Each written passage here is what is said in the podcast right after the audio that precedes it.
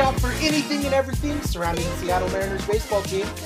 My name is Rick Clark, and with me, as always, the co builder of the best wilderness survival shelter at Camp Easton in 2005, or at least I think it was 2005, Mr.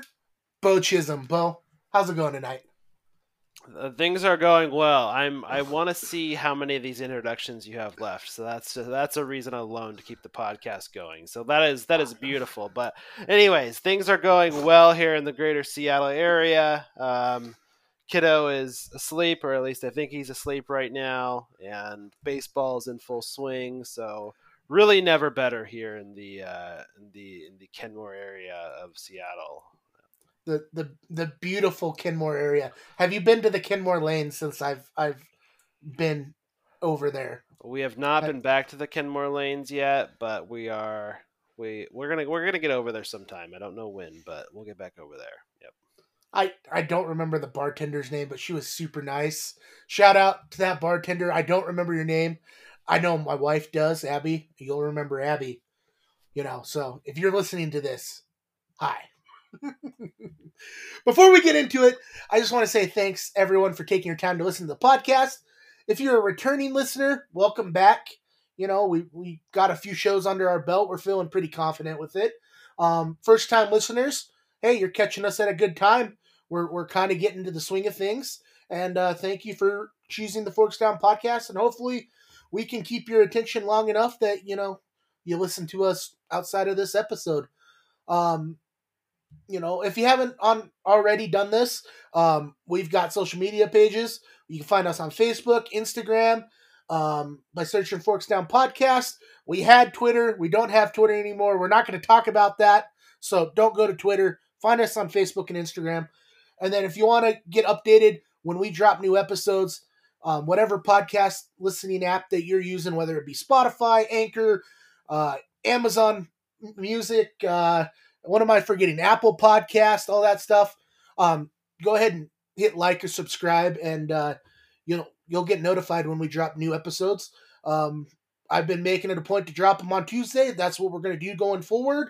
Um, and we're, we're getting a little bit better about the timing of things. So, you know, it'll usually be about Tuesday afternoon, Tuesday night, four or five in the afternoon. So, you know, definitely, uh, definitely do that if you haven't already. And again, thank you for coming back and and supporting us. So, with that being said, that was a mouthful.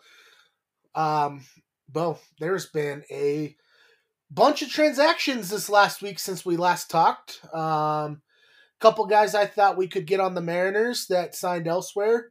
Uh, one big contract to one Aaron Judge. Um, yeah, why don't you kick us off with that? Sure. I mean, Aaron Judge going back to the Yankees. Um, I mean, at this point, it's like nine years, three hundred and sixty million dollars. I mean, really, what is money at that point? But, um, yeah, which wasn't even the biggest contract he got offered. He turned right. down money because he wanted. I mean, that's a lot of money, but he turned he left money on the table to sign back with the Yankees, which I figured he'd do all along. Uh, yeah, I think that was the. I think the Yankees were the front runner. I kind of thought the Mets were going to get involved at some point, but I think the Mets had obviously they had thoughts in other places.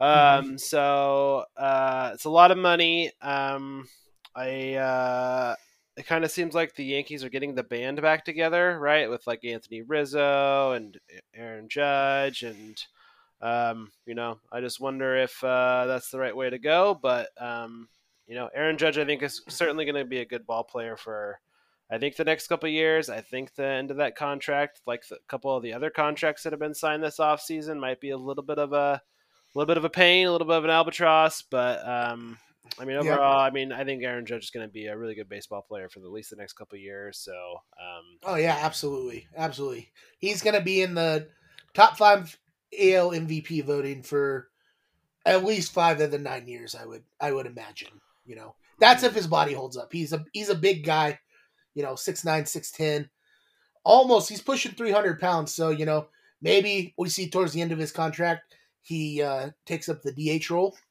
You know, um, I, I can't imagine they're going to keep Giancarlo Stanton on the roster much longer.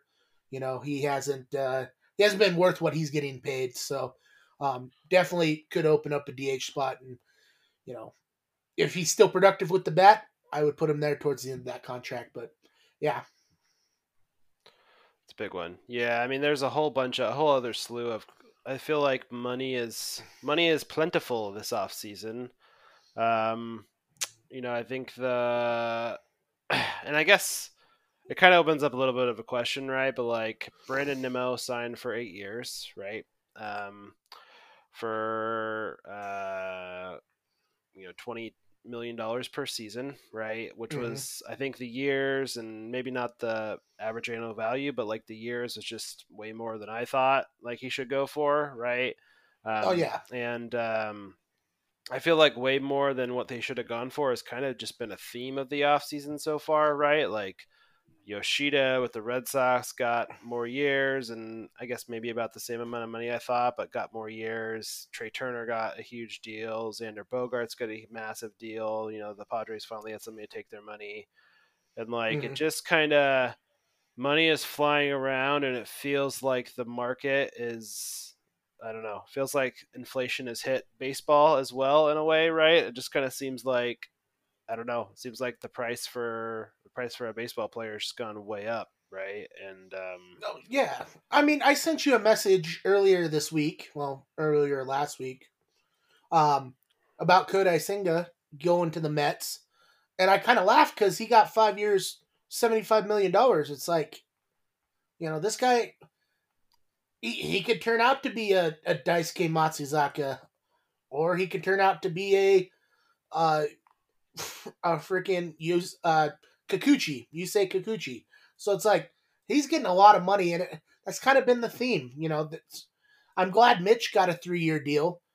I don't know if I I think the Mariners were right not paying him forty three million dollars. That's a pretty big number. You know, it's a number I would have done ultimately, but um, Nimmo getting a lot of money, Senga getting a lot of money, Yoshida getting a lot of money.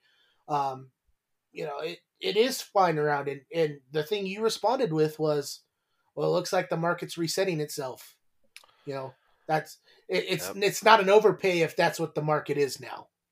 Basically. Yeah, I mean, if everybody's getting, you know, if everybody's getting paid a lot and more years, right? Like nothing's really becoming an overpay, right? We just have to catch up to what the market is, and mm-hmm. um, I think uh, I think the challenging part is like we've become anchored to like you know these deals that we kind of all thought made sense, right? And like even if you go on fan tra- FanGraphs, which is really good about like their free agent trackers, right? And they're they get pretty close on like because they crowdsource them, right? And they get really close on like averaging the values and your totals and everything else, and like everything's just getting blown out of the water there. Like none of the predictions are close or anything like that, right? And it's just, um, yeah, I've it pays seen, to be a baseball I've, player nowadays. Yeah, I've seen at least two or three people that said Yoshida probably got double what we thought he was going to go for. Like, like that was a big number, and people weren't expecting that. So, yeah, maybe the market's that way. That's what we're going to have to pay, and I you know that's hard because as a Mariners as a Mariners fan, we typically don't pay people. You know. Yeah, and I guess where I'm kind of coming from is I don't know. Maybe we all had too high of hopes, right? Um, it just kind of felt, I guess, and maybe I, I don't know how we took. Maybe we all interpreted Jerry and Justin's statements in a different way, right? But like, you know, Jerry was talking about, oh, we're looking for somebody that can move to shorts, that move to second base or can play second base, right? And I think maybe we all interpreted that as like, oh, we're in on Xander Bogaerts or we have a outside outside chance of signing Trea Turner, right? Um, yeah. And then like even the discourse around Carlos Correa, oh, we could sign Carlos Correa, but like the harsh reality was that like I don't think we were ever in on any of these guys, right? Like even Brandon Nimmo, who I really thought like that was a really good option for the Mariners.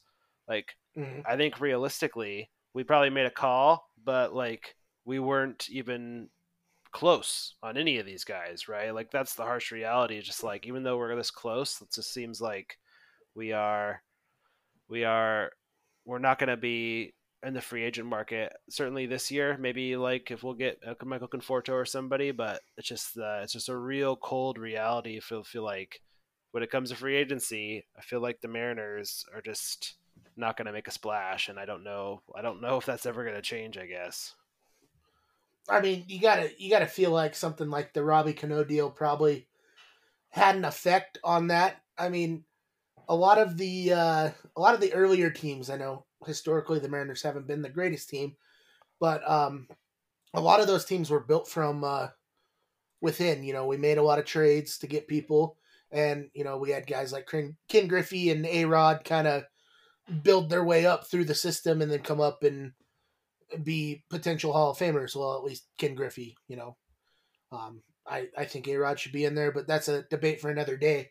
Um, you know, and so when Robbie Cano got his deal, um, you know, the Mariners typically don't do that. And I, I think it kind of scared them away when it kind of burned us. You know, we're really, really surprising. You know, we had a taker on that deal towards the end with the Mets, but, you know, you saw we had to give up who you could argue is the best pitcher, in, the best relief pitcher in baseball, um, Eddie Diaz. So, um, you know, it, eh, we are getting built from within. You know, just just to cap that off because we've got we've got a good future with the guys that we have. Logan Gilbert, George Kirby. You know, hopefully, Kelenic, you know, picks it up.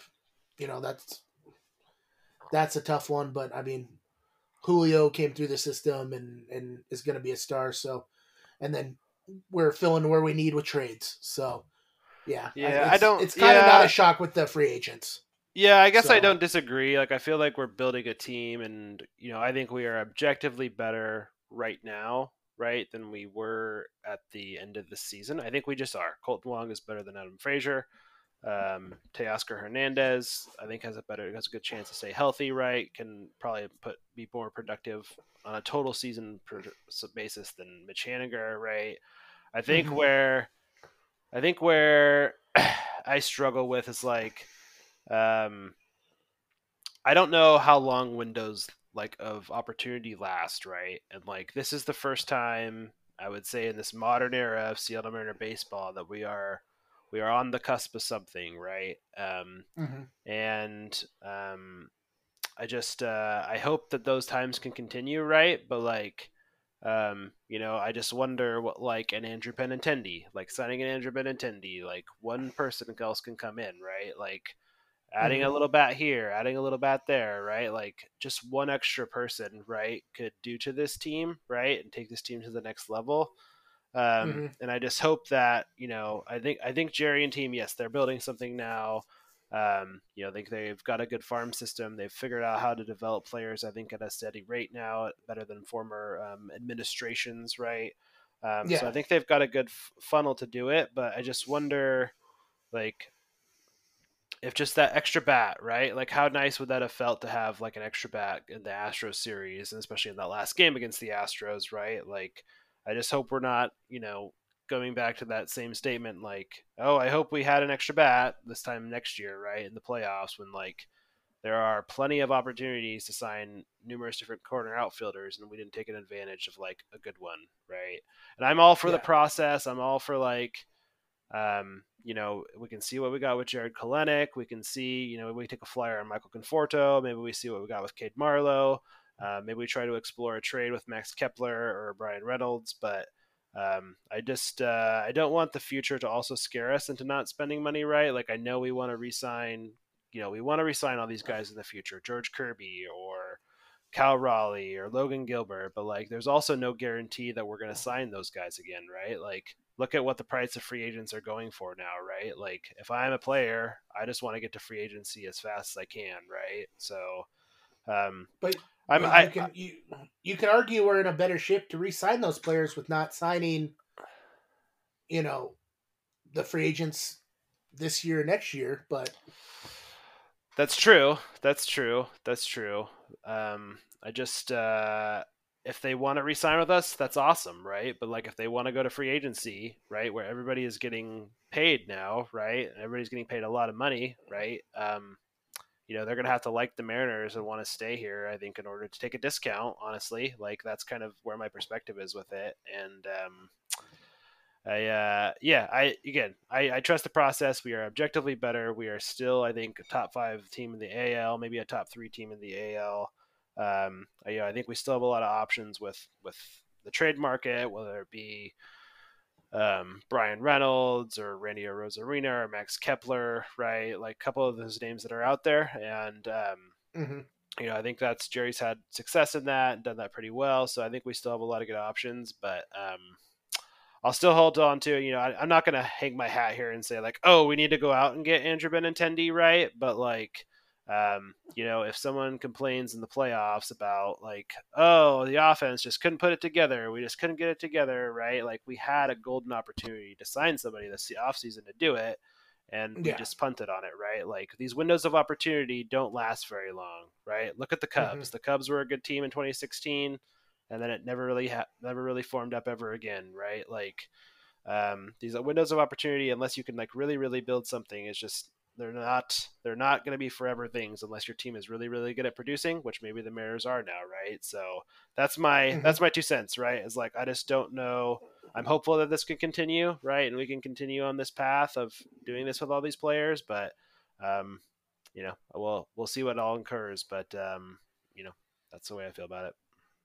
How much of it you think is Jerry seeing, like, you know, just in theory, seeing what the Braves are doing right now? You know, they're picking up guys and they're extending them. You know, Michael Harris Jr. got a five year deal, and you know, they have, I think, it was eight or nine people that um that have got deals the last couple years. Um, you know, to extend them for five, six years. You, you think Jerry's looking at that and going, you know, that's that's what I want to ultimately do with the Mariners. Yeah, I think so. I think that's definitely. And listen, Jerry gets the benefit of the doubt, right? Jerry has built the team that he has right now, doing the methods that he has, right? Um, you know, draft and trade, and um, you know, Jerry's built the team that he has right now. So you got to give him and the team the benefit of the doubt so far, right? Um, yeah, I think especially, I you know, I think um, a lot of people would look at. I mean, yes, I think a good example of that is um, Evan White, right? Um, and granted, Evan White has certainly not worked out the way that we intended Evan White to work out, right? But the Mariners did extend Evan White. They gave him a contract extension a couple years ago, um, and it's it's weird to think that the Mariners are going to be paying, um, yeah, they're going to be paying Evan White eight million dollars in 2025, which is kind of odd because I just don't know if Evan White's going to be on the Mariners at that point, but. Um, and I think yeah, I think anyone in the industry would tell you that um, the Acuna deal, right? Acuna is only making seventeen million dollars this year. He's going to make, um, yeah, he's only going to make seventeen million dollars through his you know arbitration years here through through twenty twenty six. Um, that's a heck of a steal, right? Like whichever way you look at it, that's a heck of a steal. Michael Harris, they extended Michael Harris out. Like the fact that they're only going to be paying that guy twelve million dollars at the end of 2030 is impressive, right? Like, mm-hmm. so I mean, yes, there's some goodwill, right? Like if you develop a player and you know they love the team, I think Luis Castillo honestly probably gave the Mariners a little discount because he just is likes the team and he wants to win. So um, the mm-hmm. Mariners probably need a little bit of that, right, um, going forward if they want to extend some of these guys. But yes, I do think the Braves are a good blueprint for like a homegrown team that you can try to build and keep at the same time. Yeah, yeah. So, um, kind of circle back something that you said, um, or something that you brought up. Uh, you know, a bunch of players on the trade block right now for different teams. Obviously, the big one is uh, Bryan Reynolds from the Pirates.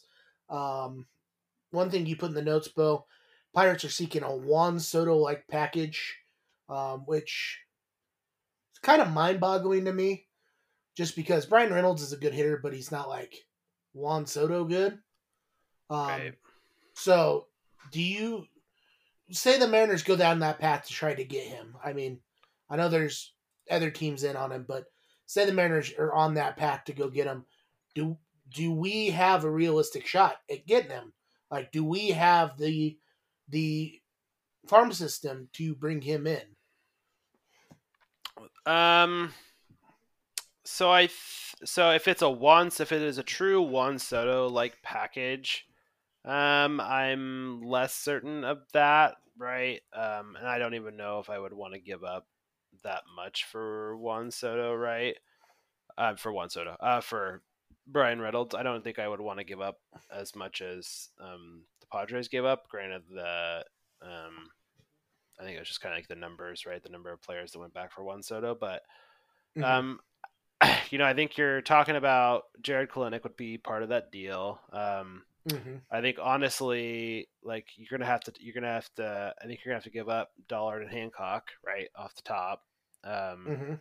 and then, um, you know, if you you're gonna want to continue down that path, you're probably still gonna have to give up like uh, a Lazaro Montes or a Mm. couple other um, like a Gabby Gonzalez on top of that, right? Like if you're gonna go that, that Yeah. route, it would have to be the numbers game of just like five or six prospects, maybe a seventh prospect if they really want to get crazy with it. Um, either that, or I'm sure that the Pirates have said, "Oh yeah, we'll just do it for George Kirby and Jared Kelenic, right, or something like that." I wouldn't be surprised at all. But like, no, no world, I don't think we're gonna give up George Kirby or Logan Gilbert for for Bryan Reynolds. So, um, Yeah. I don't know. I don't know because like Bryan Reynolds, he had a really good 2021, right? Like, if the Pirates were going to trade him, they should have traded him out last offseason. Like, that's when he would have commanded a lot more because he did not have as great of a 2022. Um, Mhm. But uh, yeah, I just think that's going to be that's going to be too much. I think it's going to be too much, too rich for the Mariners' blood, unless the Pirates really want to change their tune, which I don't know if they're going to. So we'll see. Yeah. Um, how did you feel about? Um, I know we talked about uh, you know early on in the year about one of our favorites, and it looks like he has re-signed with the Mariners, at least on a minor league deal. Um, our boy Casey Sadler. How do you feel about um, him coming back on a minor league contract? I think that's a great deal, and I think he brings a lot to the table. Um, I think this season's definitely a season that he needs to show that he could stay healthy, you know, and and come in and and do that. And I I think he's going to be a big part of the bullpen. I mean, it's a minor league deal, but I think there's absolutely a chance that he cracks the opening day roster, and he's one of the guys that um, Servais uh, relies on you know, going forward. Be a be a le- high leverage situation guy. So good good news in him, you know, getting signed back with the Mariners. Um, you know, I, I I don't know. How do you feel on that? Probably samesies. Samesies, yeah. I mean, uh, we'll see if he can slot into the bullpen somewhere next year, right? Um, Mm-hmm. there's I think obviously we still need a lefty in the pen somewhere, so he's gonna have Yeah. to, he's gonna kind of have to fight off. We also just recently we also just signed Trevor Gott, who I think has kind of definitively got a bullpen spot for right now, right? So he's kind of Mhm. competing with Festa and Murphy and I don't know if Festa and Murphy for another spot, right? So I, I Um, think he certainly could beat Festa. M- Murphy, I think. I don't know. I think Murphy's got a definite shot to, you know, have a have a big role next season. I think Murphy is good. I think his main competition is going to be Festa. So Yeah, and I mean, honestly, um, uh, you know, Jerry likes to trade relievers. Um, so I mean, if we Mm. go, I mean, that might give us a little more depth if he wants to go move um, Castillo, or if he wants to include Matt Brash in like a Bryan Reynolds trade or something, right? He might have the ability to do that with you know a little extra depth there, and like with- also that also brings in the Mariners did pick uh, Chris Clark in the Rule Five draft. Mhm. Um, just another uh, another righty out of the the Cubs system. Um, Mhm. He'll have to hang out on the he's on he's he is on the 26 man roster. Um, Mhm. But the Mariners, uh, Mariners, if they want to send him back, they have to place him on waivers, and um, I think they have to pay a fee of some sort if they want to send him back or you know do that process. But um, And I think that I think the Cubs get first pick, right, to take him back.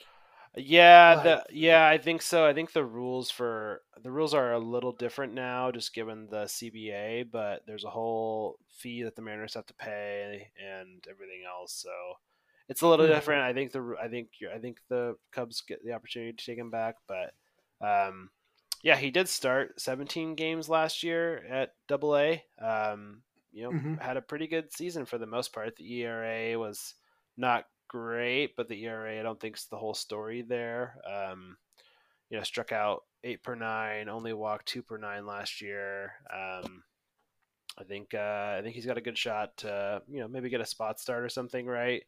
Um, Yeah. but we'll see. He's I mean obviously the thing with the Rule Five draft is he's never played in the majors before, so he's going to make be making a jump from Double A to the majors, um, and we'll see if uh, we'll see if we want to hold on to him. So. Um, I think it Did you want sense. to talk about any of the other Rule Five guys while we're on the subject? Because I know we picked a couple in the minor league system. Are they gonna? Are they big enough names to talk about now, or should? What are you feeling? Um, you know, the minor league, the minor league rule five is kind of, um, I would say it's a little more lottery pickish, right? Like, um, a lot of those guys aren't gonna really crack like I would say even like the top thirty prospect list, right? It's probably guys that like. Um, a scout saw at a game and really liked, or a scout saw or scouted him for a little bit and wanted to take a flyer on him. So, I don't know if there's anybody really of note that I would pick there yet, right? But um, you know, I think uh, the scouting system and the farm system and the, everybody involved there has done a good job at finding these guys. So maybe something comes out of that, but um, you know, we'll see how those all shakes out with them. Yeah, I if I heard people right with the minor league portion, I'm pretty sure the Pirates lost like a whole starting nine in the minor league section. Oh, really? I think it was the Pirates. They lost like a whole. Someone was like, "This team was, you know, all these players were on this team yesterday. Today, they all got drafted by different teams, but in the Rule Five draft. So, yeah, which is which is something you don't hear often. So, Huh, the Pirates have a Um, the Pirates have a decent decent farm system, so I'm not surprised by that. Yep. yeah, yeah, like very decent farm system. Not a great MLB team, but um, yeah. So that was uh, that's basically the the week that was this last week. I mean, there was nothing else the Mariners really did, um, kind of to the chagrin of a lot of people. You know, and that that comes down to our you know conversation beforehand. You know, if the Mariners are uh, want to spend money or not. Um, but you know, we'll we'll give it another week and we'll see what happens. You know, maybe maybe we swing a Michael Conforto or you know pick up a, a Bryan Reynolds, which would just be wild to me. But yeah, so Yeah, and I think I think just to put a cap on it, right? Like the team is objectively better, right? I don't think anybody would disagree with that or shouldn't disagree with that. And um, I'm uh, yeah, I think I think we are still going in the right direction, and I think you know we've built a system, we've built a team with what we have thus far, and um, even if we don't get anybody, I think the team's going to be just fine. So um, yep, yep, we're still gonna compete this season and and uh, we're gonna hopefully compete for the next few seasons with with the team we've we've built. So, um, Abby just texted me by the way. The bartender's name at Kenmore Lanes was Cat. So, so shout out Cat if you're listening. We miss you. We'll be back to to Kenmore soon to come and uh, drink more of your uh, high rev coffee. So, um, so uh, yeah, this week our our meat and potatoes. Um, you know, we're continuing to focus on a couple teams each week. Um, just just building um, who we think the Mariners are going to have the biggest competition from. Obviously, the first two weeks of this has been the AL West teams. You know, first week it was Texas and Houston. Uh, last week it was the Angels and A's. So this week we're covering two teams that we could absolutely see in the wild card. One of which we saw in the wild card last week, and one of which we see could be a contender. Um, you know, both of them come from the AL East. We are probably going to do one more week of this next week, and we're going to cover a couple teams out of the AL Central. But right now, we're covering AL East teams, potential wild card teams. And uh, Beau, why don't you kick us off? Because you picked the team that we just um, we we had our last series win of the season against. So, yeah, take it away, Beau. Sure thing. Yep. So the the Toronto Blue Jays, um, from the uh, from the Great White North, um, they are a offensive first team. Um, I think we we saw that in the in the playoffs. Um, mm-hmm. I would argue that um, uh, I would argue that they probably have the best offense in the in the AL. Right? Um, I think that of of all the teams um, in the AL, um, they are they are they are the best. Absolutely, I think they are the best. Um, yeah, I think the Yankees last season came into a close second. Um, the Yankees had kind of a kind of a downfall, I would say, which kind of allowed the the I guess they didn't play as well in the second half. What I'm saying, um, which allowed mm-hmm. the Blue Jays to kind of lift it up. Um, mm-hmm. The Blue Jays in the second half were a 600 baseball team, right? They went 50 and 43 in the first half of the year and they went 42 and 27 down the stretch. So they kind of got better as the time went along, right? Um, which also coincided with their pitching getting a little bit better in the second half of the season. Um, but uh, the Blue Jays have. Um, uh, I'll, I'll give some notes here. The Mariners were five and two against the Blue Jays last year, um, so they had a pretty decent record against them. Um, they will play six games in 2023 against the Blue Jays. Um, and uh, I think to kind of go back to what um, I think is big for them is this that they are incredibly right-hander heavy, right? Um, which is uh, why they kind of sought out to make a trade, um, which the Mariners were a part of. Um, and we were able to go get Teoscar Hernandez. Um, I think the curious part is that um, I think the Blue Jays made that move under the um, under the expectation that the left-handed batter market this year would be a little bit better for them, right? I think they mm-hmm. were a team just like a lot of other teams that really thought they were going to be in on Brandon Nimmo, um, and that didn't really come to fruition. So, like roster resource has them penciled in as one through eight right now is all right-handers, all right-hand batters, right? Um, Who, who's their ninth? Is is it Tapia? So, so they just signed. So they just signed. They literally just signed Kevin Kiermaier, and Kevin oh. right now is penciled right. in as that as that uh, nine hole hitter um, batting left. So um, I still think it's kind of a. I think it's I think it's still a pretty big hole in their roster, right? It's like I don't know, like they're kind of looking for a big bat, right? Um, mm-hmm. And if they were going to keep going right hander heavy, I don't know why they would have traded Teoscar, right? Um, other yeah. than their bullpen really has some holes that I think they needed to fill, which is Erik Swanson is, you know, Erik Swanson swatted almost right behind Jordan Romano right now in the bullpen, right? So Erik Swanson's mm-hmm. a breath away from the closer role. So um, that goes to also just as we saw, right? As the Mariners saw in the playoffs, just their bullpen is um, somewhat suspect. So um, yeah. But uh, I think going to the offense, you know, um, uh, I don't know if he's one of your favorites. Is Vladimir is Vladdy Jr. one of your favorites, or yes or no? I am very middle of the road on him. I don't dislike him, mm-hmm. but he's also not one of my favorites. I like to watch him. I like to watch him. I like to watch all the, the good players, the Ohtanis, the Vladdies. You know, I like to see them do well. But you know, yeah, just, I, I don't catch many, many Toronto games. I don't go out of my way to catch their games.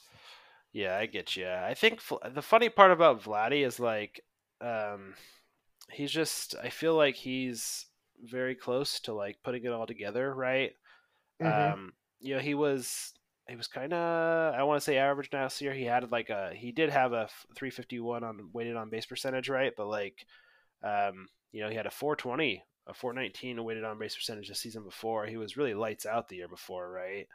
Um, and yeah. uh, he just he hit the ball on the ground more this year. He didn't pop the ball. He didn't, you know, he had less fly balls, just didn't get any balls out of the ballpark. But I kind of feel yeah. like that team is going to be driven by him a little bit, right? Like mm-hmm. he's somebody that I think he's got an MVP run in him too, right?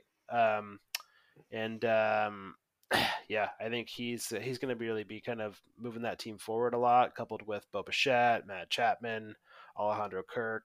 Um, and on and that note, it, go ahead. It's funny you bring up Vladdy's offense because he's actually pretty good defensively too. You know, he, he's not a, a slouch at first base. Not a slouch, not a slouch. No, I would, I would, uh, not a slouch at all. I would say, but um, but uh, yeah, I think he's. I mean, he's just got a he's just got a lot. I think still going for him, and it's still kind of weird that we talk about these guys for a long time, and Vladdy is still only yeah he's gonna be 24 during next season, so like he's still he's mm-hmm. still super young, right? Um, and uh, yeah, I mean, there's a lot of upside with this Blue Jays team, right? Um, Bo Bichette, mm-hmm. um, Alejandro Kirk's um, a great hitter, Alek Manoah on the pitching side of thing. There's a lot of upside with this team, and if I had to place my bets right now, right? I feel like they are probably. Um, I think they are probably the best team in the AL East right now. I think the Yankees are still a couple steps behind, right? Just given the Yankees' end of the year performance or the second half season performance. Um, mm-hmm. I think the the one kind of looking at the Blue Jays in totality, like I did this kind of week, right? Um, I did see that like they are kind of right-hander heavy in the starting rotation as well. Um, I kind of mm-hmm. thought Sean Manaea was going to be a good fit, and then you promptly um, called me called me out when as soon as the Giants signed Sean Manaea. So, um, I uh, so yeah, they went out and got uh, Chris Bassitt instead, um, and Chris Bassitt is just uh, just a super solid pitcher. Like I feel like he's just going to be. Um, you know, especially if the Mariners come down into the wild card stretch next year, and the Blue Jays are right there. Um, mm-hmm. You know, Chris Bassitt's probably going to be someone that's going to really try to push. I think maybe I might get the Blue Jays over in some aspect, right? Um, but there's so there's a lot of upside with this team. Jose Berrios is right there. Jose Berrios had a really bad 2022. Um, yeah, but uh, he's somebody that there's a lot of upside that he might break through at some point, right? Um, uh, but again, right-hander heavy, right-hander heavy everywhere on the Blue Jays, right? Yusei Kikuchi is the is the lefty that's penciled into the starting rotation right now. Um, so mm-hmm. I felt like the I felt like the Blue Jays could probably still use another left-handed arm somewhere, right? But um, you know, I think the team that they have right now is still the best team in the AL. Um, uh, and you know, super right-hander heavy. I'll be curious to see if they go get a left-handed bat at some point, but they also need some lefties in the bullpen. I thought Andrew Chafin might be a good fit for them. Um, but mm-hmm. uh, I think on my lookout, they might also be fighting with us and be a rival in the Michael Conforto race on the left-hander side. But um, Michael Brantley would be another name to look out for them. But um, I think that they're going to be a pretty good baseball team. They got a lot of upside. Um, and uh, it's definitely a team to be on the lookout for next year as the Mariners are trying to climb the ranks in them themselves, trying to be a team with a lot of upside that breaks through next year. Yeah, I really wanted them a couple years ago to to really develop Griffin Conine, um, who's the son of Jeff Conine, so they could have all on their major league roster: Vladdy Guerrero Jr., Bo Bichette, um, Cavan Biggio, and Griffin Conine. That would have been that would have been awesome to see because those are guys that we we grow up, you know, watching their dads. You know, more so Vladdy Jr. than probably the rest of those guys, but Dante Bichette and and Craig Biggio, um, and and Jeff Conine, especially with the Marlins, he was part of that 2003 team that uh, went and won it all. If I'm if I'm not mistaken, he was probably on the 97 team too that won it all. It, it's really sad to say that the Marlins I've won two World Series to the Mariners zero. But uh, yeah, I agree with you on that. Super solid team. Um, you know, just like the Mariners, their their young guys are could continue to get better every year. Uh, Vladdy's only 24. Bo Bichette, I think, is only 23 or 24. He's still young. So, and then they got the veteran presence in in Matt Chapman and, and George Springer. Um, so definitely, definitely the team to watch out for in the AL East. I I kind of think the Yankees are still above them. Um, but again, that's all, you know, subjective and or objective. I don't know how you want to put that. So, um, yeah, I we'll just have to Yankees, see going in. Yeah, I think the Yankees are another team that has a little bit of upside, right? Um, with some of the prospects they have, but um, yeah, I just think that Vladdy. I think Vladdy could. I think Vladdy's ceiling is still pretty high. Um, mm-hmm. And, you know, Bo got off to a rough start last year. Um, I just think that the the ceiling is pretty high for this Blue Jays team. Um, like I said, they were the one team that played the Astros really, really well last year. Um, just another kind of point for them. But um, the Mariners played the Blue Jays really well all throughout the year. So um, point to the Mariners there. I would say in the on the pitching side of things, I think the Mariners have a big advantage over the Blue Jays, right? On starting pitching out of the bullpen, right? Um, the offense, if we could just, you know, if we could just tap into a little bit of how good that Blue Jays offense is, that'd be awesome. But um, mm-hmm. yeah, the, the, Blue Jays definitely have the advantage there. One thing you put in your notes is they have a couple impact prospects in Gabriel Moreno and Ricky Tiedemann. Um, Gabriel Moreno, I think, came up in September last season. Mm-hmm. Um, was was one of the September call ups. I think one of their they, you, you put that they have a really good catching situation. I think um, they end up trading um, not Kirk. Uh, who's the other catcher for me? Help Dan, me out here. Uh, Danny Jansen. Yep. Danny Jansen. I think they trade Danny Jansen. I think Moreno's more than ready to mm. to at least be the backup to Alejandro Kirk. Mm. Um, and I, I, think Danny Jansen. I think they can go get a left-handed bat by trading Danny Jansen. Yeah, um, they've got a um, and uh, with with Willson Contreras um, signing and Sean Murphy getting traded, um, the catcher market's becoming a little thin, right? So like I think they've got they've got a good incentive to go try to move. Yeah, Danny Jansen probably. I think that's uh, I think that's I think you're probably right on there. Is that's probably definitely a move that I think they try to make just based on where the catcher market is moving right now. So um, and Gabriel mm-hmm. Moreno, um, you know Alejandro Kirk, I think is um, I think is probably better fit for like a DH role, right? Um, um, just because he that guy's just a pure hitter. Um, so we'll see. He is he is built like a uh, a brick house. Right, he's only like five foot eight. Right, it's kind of funny. Yeah, but he's uh, yeah, he's a hell of a hitter. So let's see. Yep. That you know that could be it. You put Kirk at DH and you you put Moreno behind the plate. There you go. Yep. Have Kirk catch you know every three days, four days to give Moreno a rest, and uh, there you go. You got a you got a pretty decent lineup, barring you know injuries and you know add one or two left-handed bats. So yep. yeah, so um, obviously they're going to be probably the the the biggest competition when it comes down to wild card situations.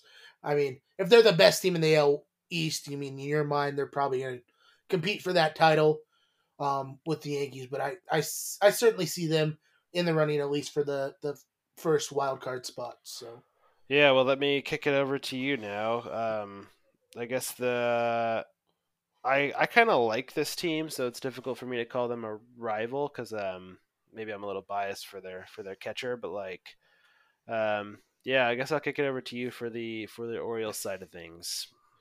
Yeah, yeah. Um, the Orioles kind of shocked everyone last year. Um, they were uh, in many aspects uh, put to lose to finish under 500 potentially lose 80 90 100 games and they didn't do that they finished 83 and 79 under manager brandon hyde brandon hyde ended up being second in the al uh, manager of the year voting which still kind of sours me but uh, knowing we lost to him and terry francona you know doesn't hurt too bad i, I wish Servais would have won it um, for what he did. But um, yeah, 83 and 79. That includes going, I had this pulled up here 45 and 36 on the road, 38 43, or 45 and 36 at home, 38 43 on the road. Um, April, they didn't start out too hot. In May, they kind of brought it closer to 500. But June, July, and August is really where they kind of put themselves into the conversation.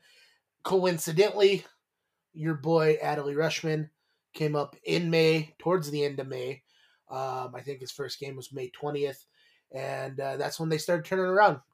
Um, they were 500 or better, um, except for September, and they were two and three in October. So um, Adley came in and, and definitely was a um, big, big impact on that team. Um, I the obvious way to go about this is to talk about Adley Rutschman. There's one guy I want to mention before him. Um, he was hurt in April, second start of the season.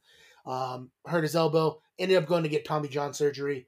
Um, Mariners fans know him because in 2021 he threw a no hitter against the Mariners. Um, he, his name is John Means.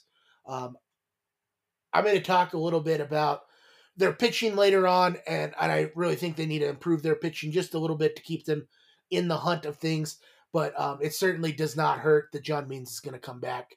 Um, I kind of look at him, at least into 2021, as like the Felix of the uh, Orioles. Um, he went six and nine, but had a 362 ERA. Um, he threw really good baseball um, for a lot of that season, and again threw a no hitter against the Mariners. So um, he was activated off the IL on November 10th. It sounds like he might be ready to go for opening day.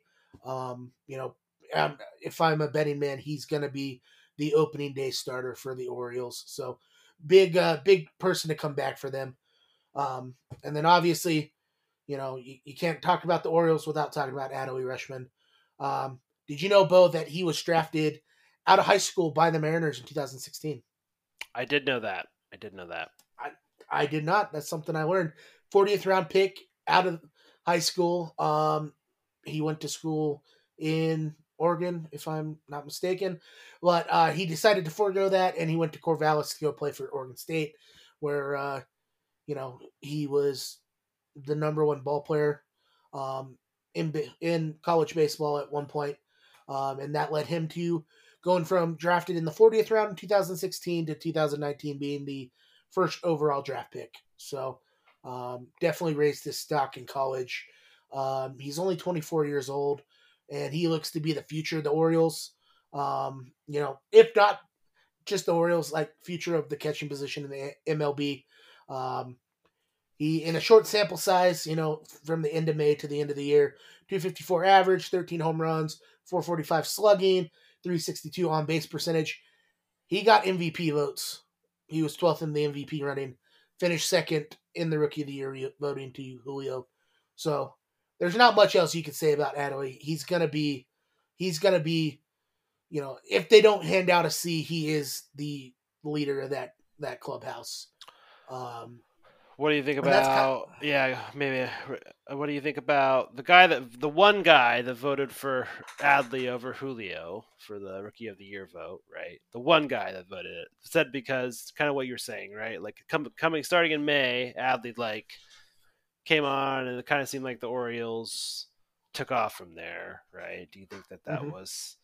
I guess I, I agree with the logic, but like do you i mean do you kind of agree with that in a certain sense right like not agree with it that he should have gotten the vote but like i guess the logic makes sense it kind of seems like he powered that team right the, the logic makes absolute sense i think julio should have been a unanimous rookie of the year um do you take out you take out april for julio and i think he is the unanimous rookie of the year um you know one bad month and then he comes in and you know helps lead the team to the playoffs um, I'm not mad though because, uh, you know, I'm not an Adley super fan like you, but I'm glad if we didn't get the unanimous vote that that one vote went to Adley. You know, yeah.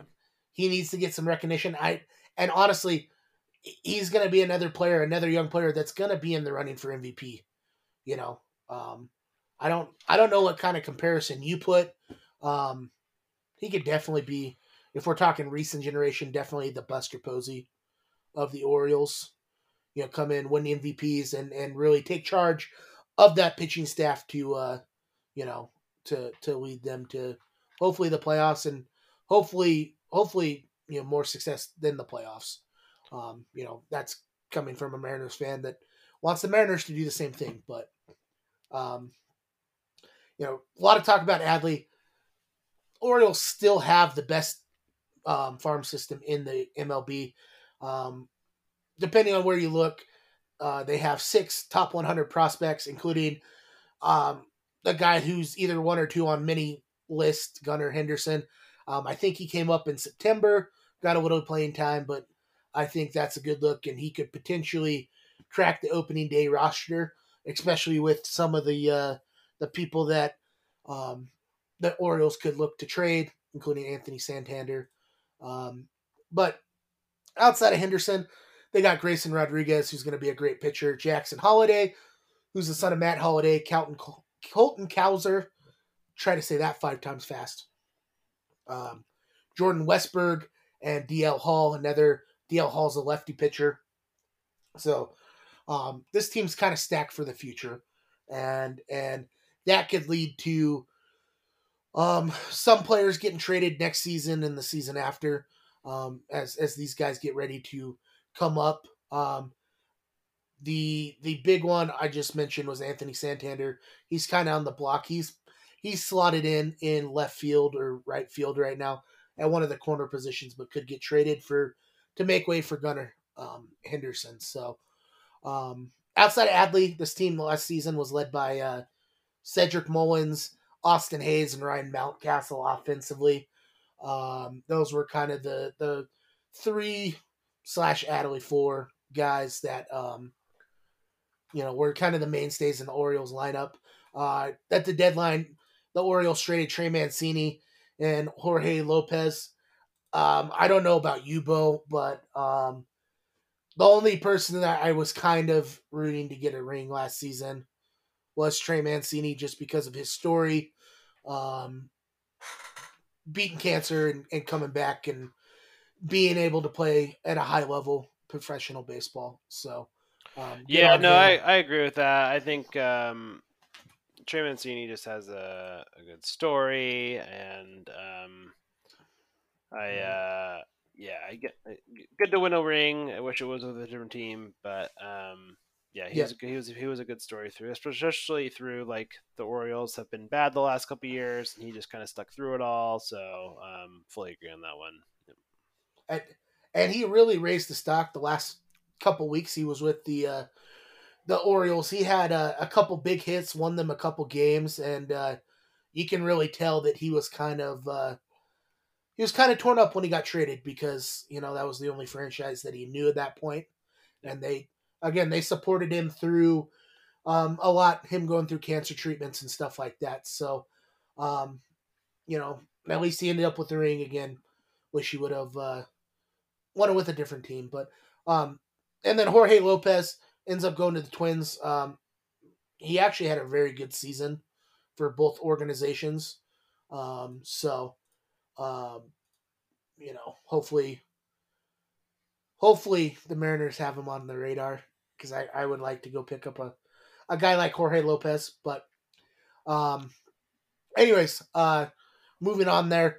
Like I said, they, they've got a very good, bright future in the farm system, and I think that's leading them to not do much in free agency.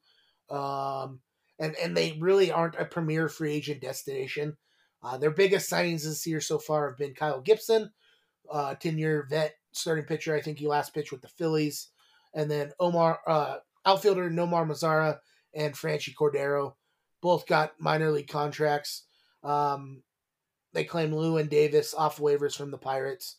Um, so yeah, again, not a big premier free agent destination, at least this season. And, and a couple guys like Jordan Lyles, Robinson uh, Chirinos, Jesus Aguilar, and Rug, uh, Rougned Odor all electing free agency. I guess the question I have here for you, Bo, um, do you think this could be a premier destination going forward once we get more of those minor league guys into um, onto their team? You know, you got the Henderson, Gunnar Henderson, Grayson Rodriguez, Jackson Holliday. You know, they get up there. You think that'll kind of bring more people into Baltimore to play? Hundred percent. Yeah. Well, um, I mean, it's uh, I kind of feel like East Coast teams kind of get. I don't want to. I'll, I'll, just say I think East Coast teams get a little bit more of a pull. It kind of seems like, at least from our current experience with certain players, right? But like, um, yeah, mm-hmm. you're talking about getting all these guys up, um, and I think the big thing is just like, and I don't know from your research or what you saw, but like the Orioles like have money to spend, like money that's just burning a hole in their pocket, like. Kyle Gibson's mm-hmm. going to be their highest paid player next year, and he's making ten million dollars, right? Um, yeah. like uh, I I guess I was a little shocked on, on that note of like I thought it was going to be a destination, um, and I don't know what you kind of thought about it, but like I was I honestly I thought that like coming into this offseason that Trea Turner or Carlos Correa were actually going to be pretty good fits for this team, right? Just based upon the lack of commitments that they have in the future and like this is a team that seems really close that um, you know you just add another bat in the middle of the lineup. Um, you know they don't have they don't have as strong as a middle infield right? Like i kind of thought that one of those guys is almost going to be a slam dunk for the orioles just based upon like yeah the lack of commitments and the money that they haven't spent but they just haven't seemed like they're they like they want to make that jump i guess. That's kind of see what it seems like. I I, I agree with you on them being good fits. I think there's a difference between being good fits and being a destination where players potentially want to win baseball games. I mean, there's a lot of players that are driven by the almighty dollar, um, but but um, I feel like those are two guys that that certainly want to win, get back to the playoffs. You know, Correa went to the Twins in hopes that they get to the playoffs and kind of didn't do anything. I mean, he had a good season. Twins really didn't. Um, you know, so uh, I, I, I guess I'm answering my own question here. I, I think once those guys get up there, you're going to have a winning ball club. Winning ball clubs are going to attract more, more, uh, you know, people that are going to buy into it. But, um, yeah, yeah, Kyle, yeah, I, I- didn't know Kyle Gibson was going to be the highest paid player at ten million dollars. That's actually really shocking. Yeah, and I guess I should say like the the farm system is so deep that like some of these guys are to pan out, right? And like um you know, I mean, there's a very good chance, right? We're looking at a team that I I don't know how well the Yankees are going to be on top for the next couple of years. The Red Sox seem like they might be um I will say like they kind of seem like they might be on the way down a little bit. Um Mm-hmm. The Rays kind of are kind of in the middle ground. We don't really know what the Rays are going to do, and you know we know the Blue Jays are going to be good. So, um, yeah, I mean, if the Orioles hit on a couple of these guys and um, you know bring the crowds back to Baltimore, and there's a lot of excitement around the team, um, you know, I absolutely feel like there'll be a place that players want to go to. So. Um, Mm-hmm. Yeah, uh, I think it all depends on how well they perform over the next year, year, uh, next year, year, two years, somewhere in there. Yeah, yeah, and and one of the note or one of the questions I put in the uh, outline for the this week's show is is is 2022 is is what they did in 2021 going to be sustainable in 2022? I think the obvious thing you could look at is getting that pitching help. You know, John Means coming back, Kyle Gibson could certainly help them on the pitching side of things. They probably could use a little bullpen help. Um, blew 13 saves, but but really their pitching was kind of middle of the road. 397 ERA as a whole, which is middle of the pack. And actually, they had 17 shutouts in 2022, which was seventh in baseball. Um, you you had a couple more pitchers there, and I certainly think they could win 90 games. Um, we were looking at it before the show started. In terms of park factor offensively, Camden Yards was the number one ball, ballpark in 2021 to hit home runs. Um, for fans that don't know, between 2021 and 2022, um, the the Orioles added um, some.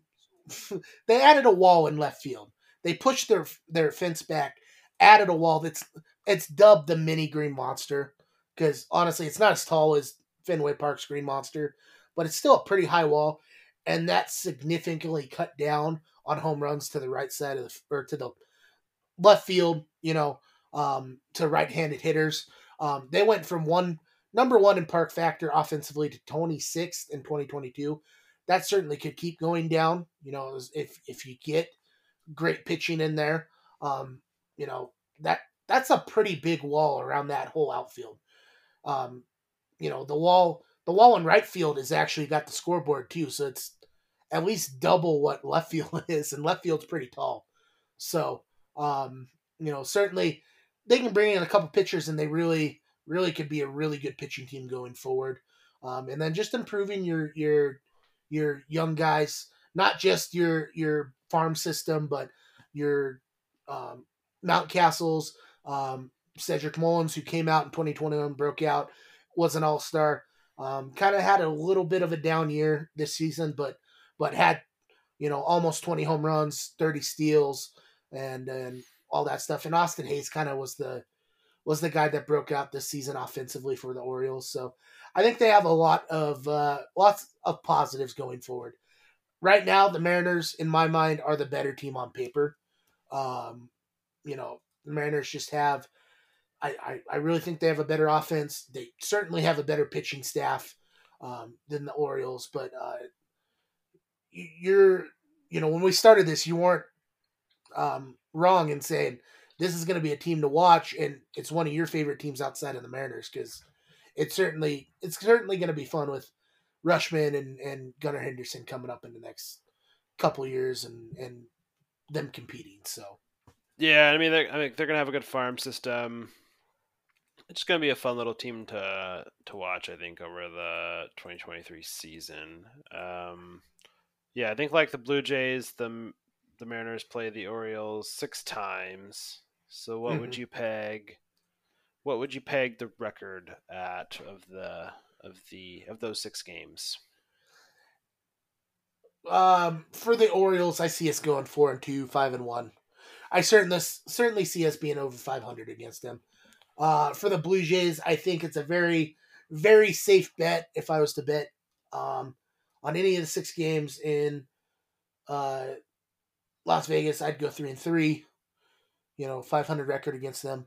Um, you know, those are just going to be um, games that if the Mariners are going to win them, they're going to have to have their offense step up against the Blue Jays. You've got to out hit the Blue Jays, and that's what everyone has to do.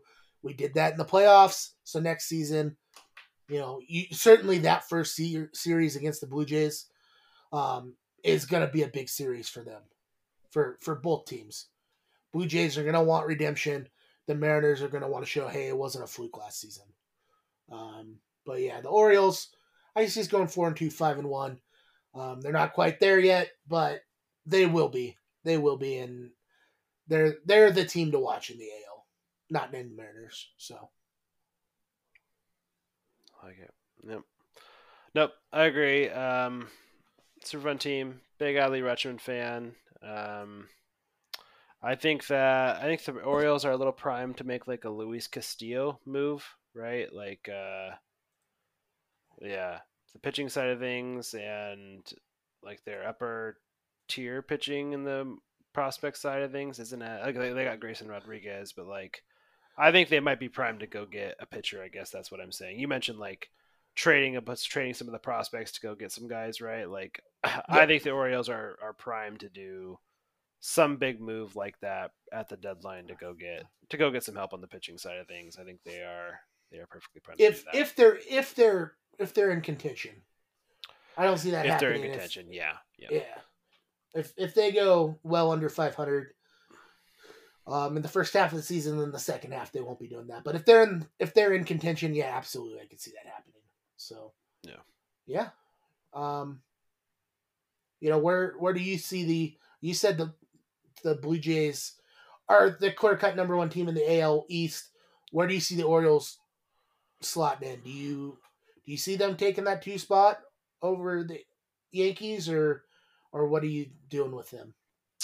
Um, I have the Orioles probably. Um, hmm. The the ZiPS projections came out. Let me pull up the ZiPS projections real quick. I've got. Okay. I think I want. I think I want to put the Orioles. Um. Uh, I think I want to put the Orioles three in the AL mm-hmm. East, but I couldn't tell you who I want to put number two. Um. Hmm. I don't know if I can. And, and what's here. the ZiPS project, ZiPS projection saying here? So ZiPS projection by Daniel Szymborski says that um, he actually has the Orioles finishing fifth. Um, wow.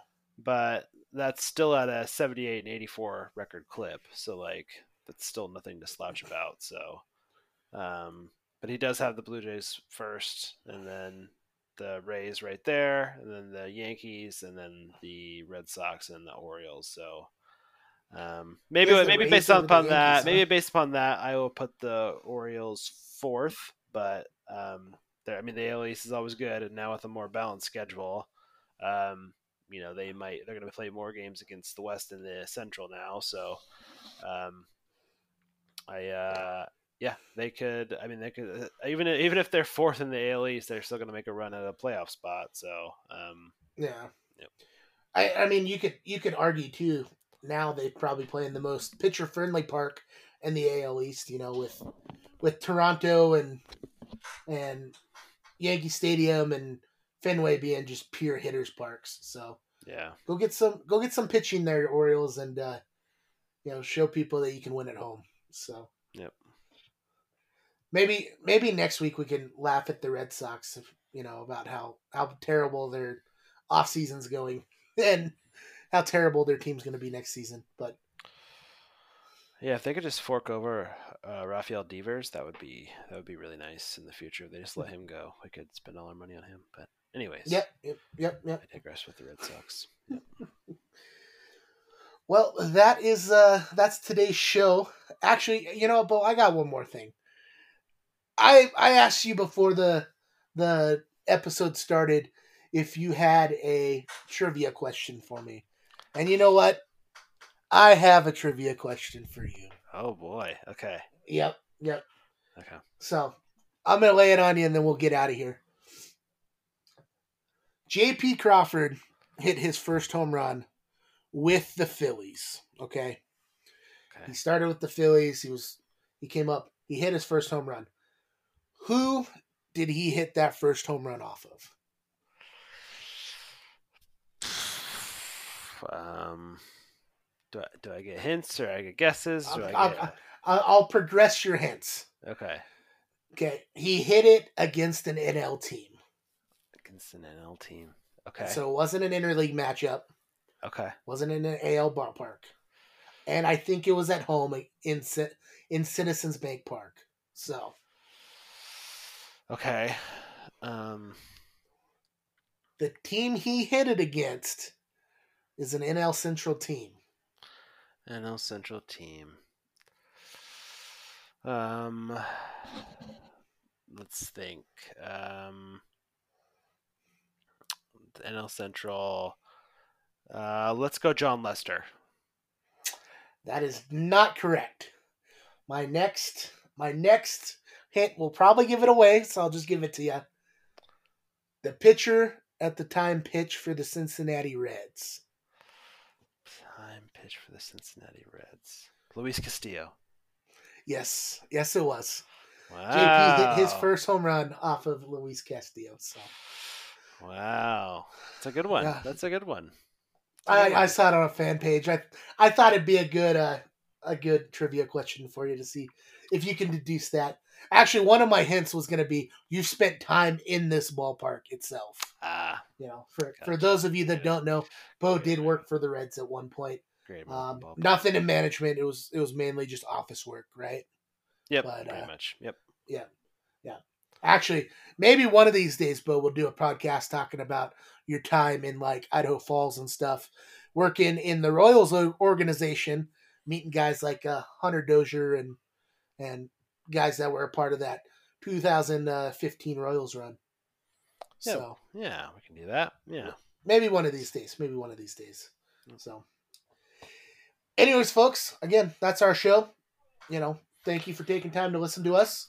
Um, next week, like I said, we're going to do the AL Central, a couple teams from there, and then uh, that'll kind of wrap up wrap up the teams that we're kind of um, you know looking out for in 2023.